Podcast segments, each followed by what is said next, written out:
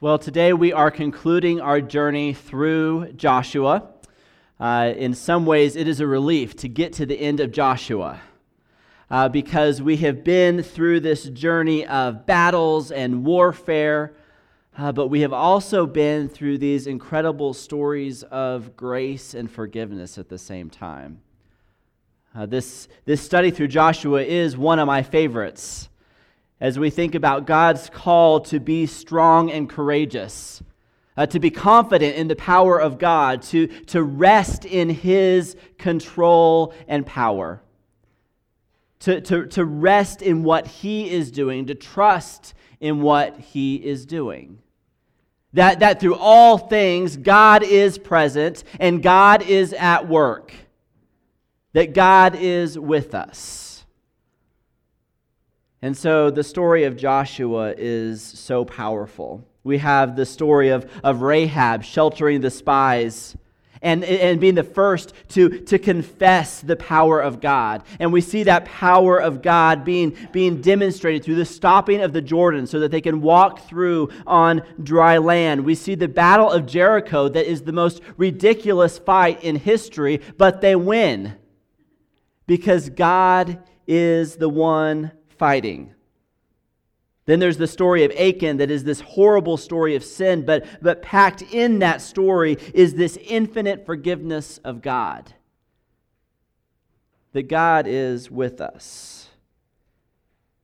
And There are these renewals of the covenant between God and between the Israelites. And it reminds us of our own covenant relationship with God. We're reminded of our baptism and the relationship that we have with Him. Through the story of Joshua, we see the realities of spiritual warfare, that there is still a battle that wages on. And it calls our people to be a people of prayer in the midst of that warfare. We see God conquering all kings and being the King of kings. And in Joshua's farewell, he's, he's reminding the people to be on guard. Be on guard for the influences of the world. And then in Joshua's final call to the people, he says, Choose this day who you will serve. Choose who you will serve. This story of Joshua is a great setup to our season of Advent that we're starting on December 3rd as we look at a second Joshua that comes in to demonstrate God with us. Let's pray together. God, I pray that you will bless this time in the Word.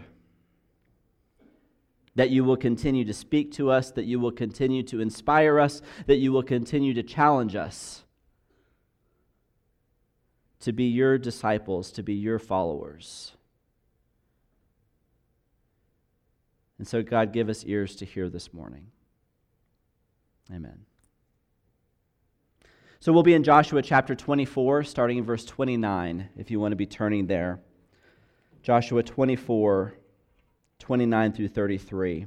We've had this epic story that now comes to a conclusion, and this is a, a bit of an epilogue to the whole story. These final words, this final conclusion that we have. Let's read together verse 29. After these things, Joshua, son of Nun, the servant of the Lord, died at the age of a hundred and ten.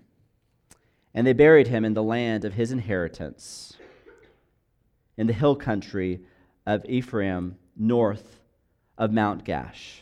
Israel served the Lord throughout the lifetime of Joshua and the elders who outlived him and who had experienced everything the Lord had done for Israel.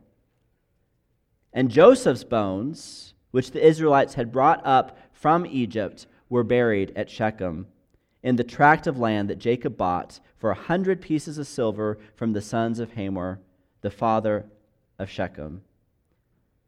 This became the inheritance of Joseph's descendants.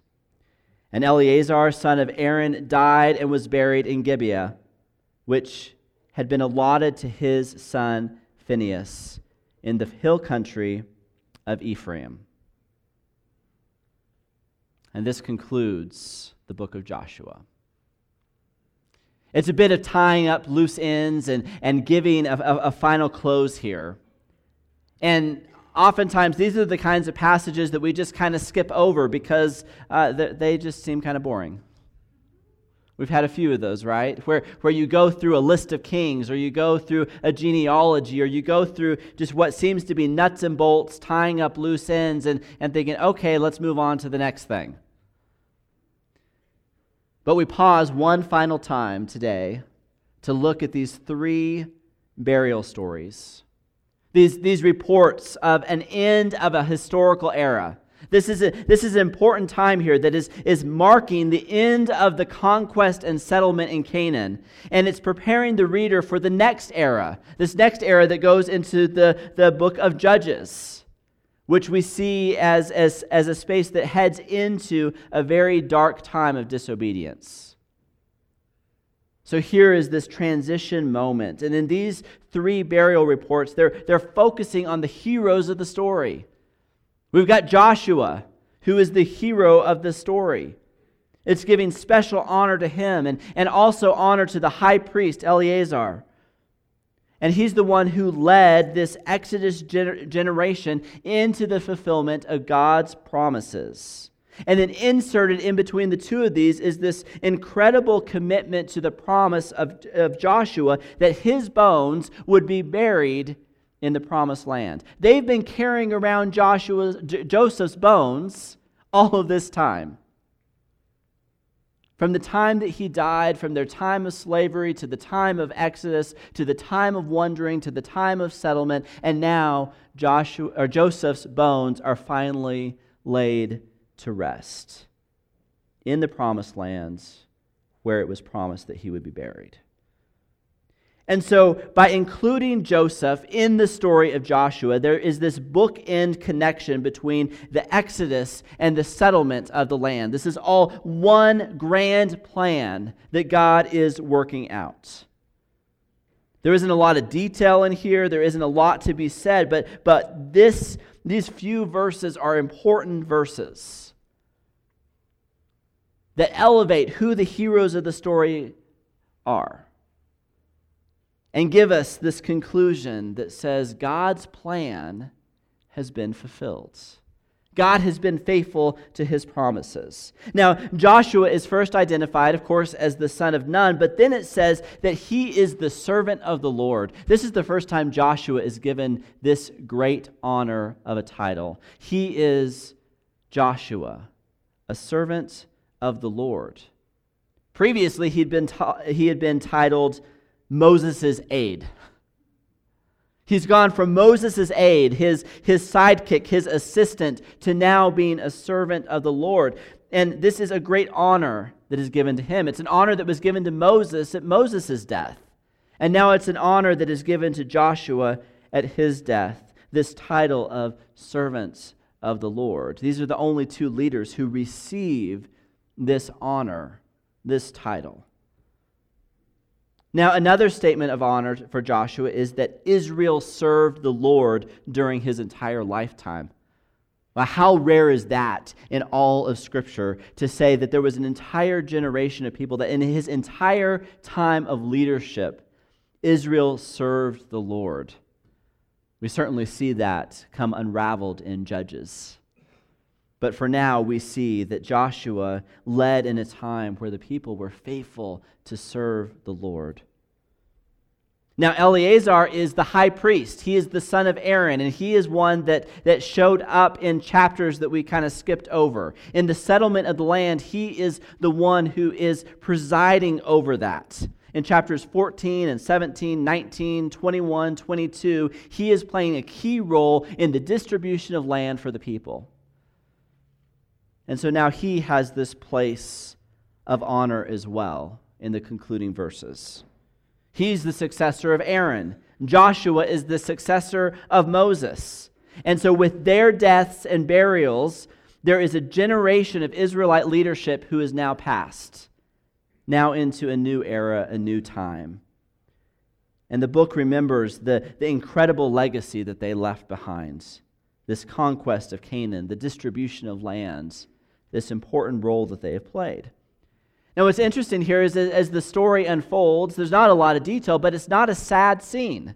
It's not this scene of mourning. It's not, uh, it's not dark. There's this peacefulness and serenity to what is happening here, especially compared to the rest of Joshua that is full of battles and, and Joshua's warnings about watch out, don't, don't marry into the people, don't associate with the people.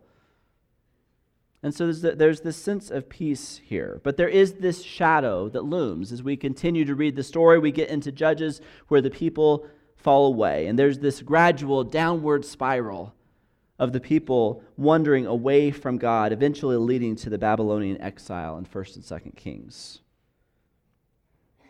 And eventually, we see in the story of Scripture this new Joshua, this servant of the Lord, who comes in to fulfill God's plan for history, to, to inaugurate in a new kingdom that would not be limited by, by physical boundaries or by human death. And we celebrate him in December. So, these burial reports, while on the surface seem a bit boring, carry a lot of weight. They remind us of the reality of death. Joshua dies, Joseph dies, Eleazar dies. But it's a reminder of the importance of having heroes and being heroes of faith.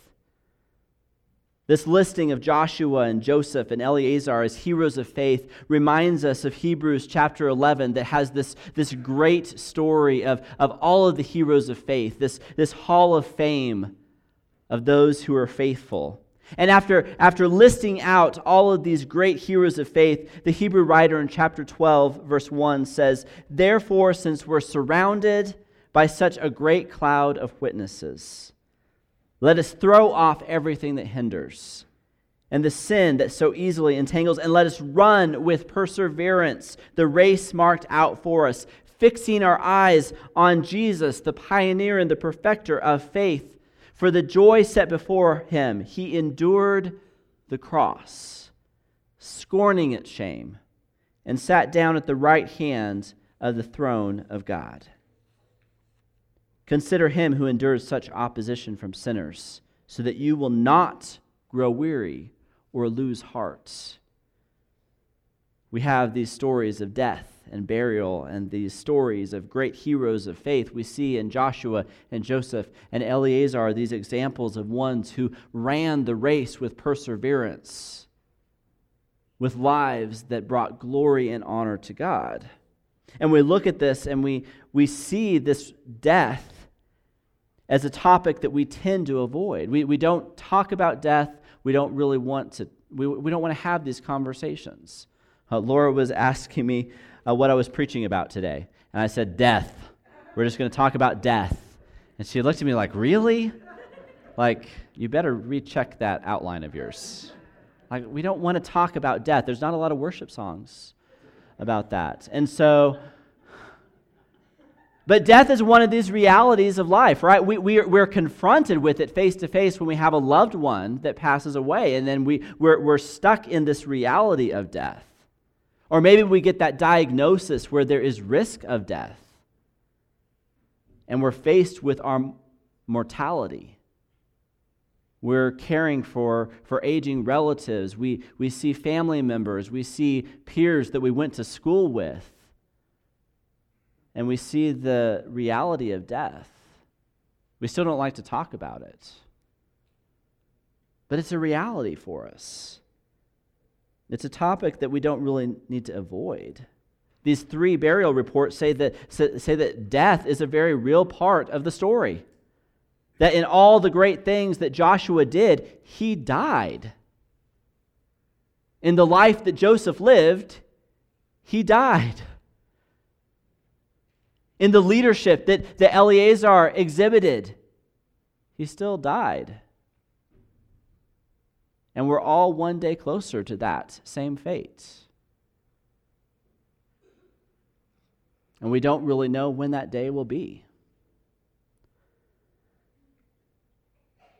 And so, what could be extremely saddening in death one of the realities that gives us hope and comfort is that in death, it does not divide the people from God. That the relationship with God continues to exist even beyond death.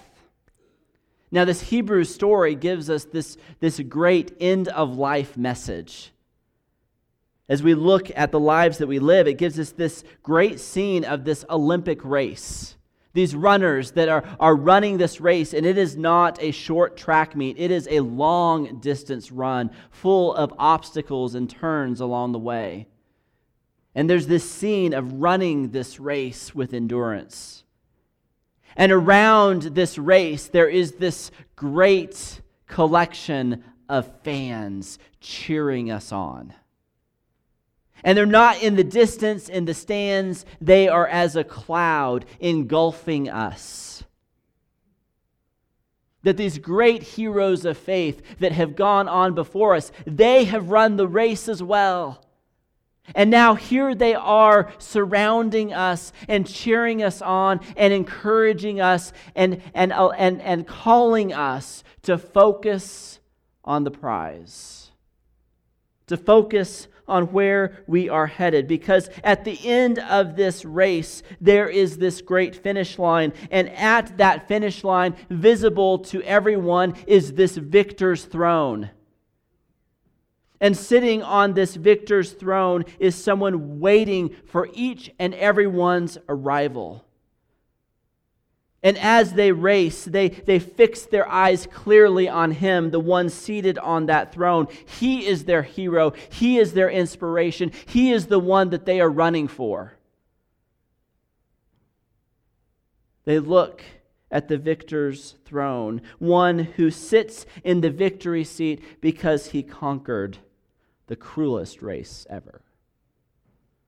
One who sits on the throne because he endured the jeering crowds, not the cheering crowds. He sits on the throne of victory because of a shameful crucifixion before rising again to take and claim that victor's throne. And so Joshua and Joseph and Eleazar, they have run this race, and now they are in that cloud of witnesses cheering the people on. They were running a life that was on course to honor and celebrate God. And they weren't at it alone. The book of Joshua reminds us that God is with us every step of the way as we're running that race, as we're tripping on our face, as we're, we're falling and hurting and running out of breath, He is there with us.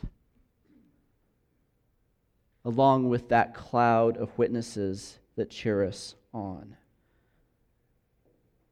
These men here, Joshua and Joseph and Eleazar, are honored as heroes of faith. They are remembered as ones who ran the race well. And so, who are your heroes of faith? Who are the ones that you look that are running the race ahead of you? Who have completed the race? You see their perseverance, and it challenges us to do likewise. You see their examples, and it inspires us. But you also see that they sometimes stray, they sometimes fall, they sometimes trip. Some of them may have spent some time sitting on the sidelines because of despair and discouragement.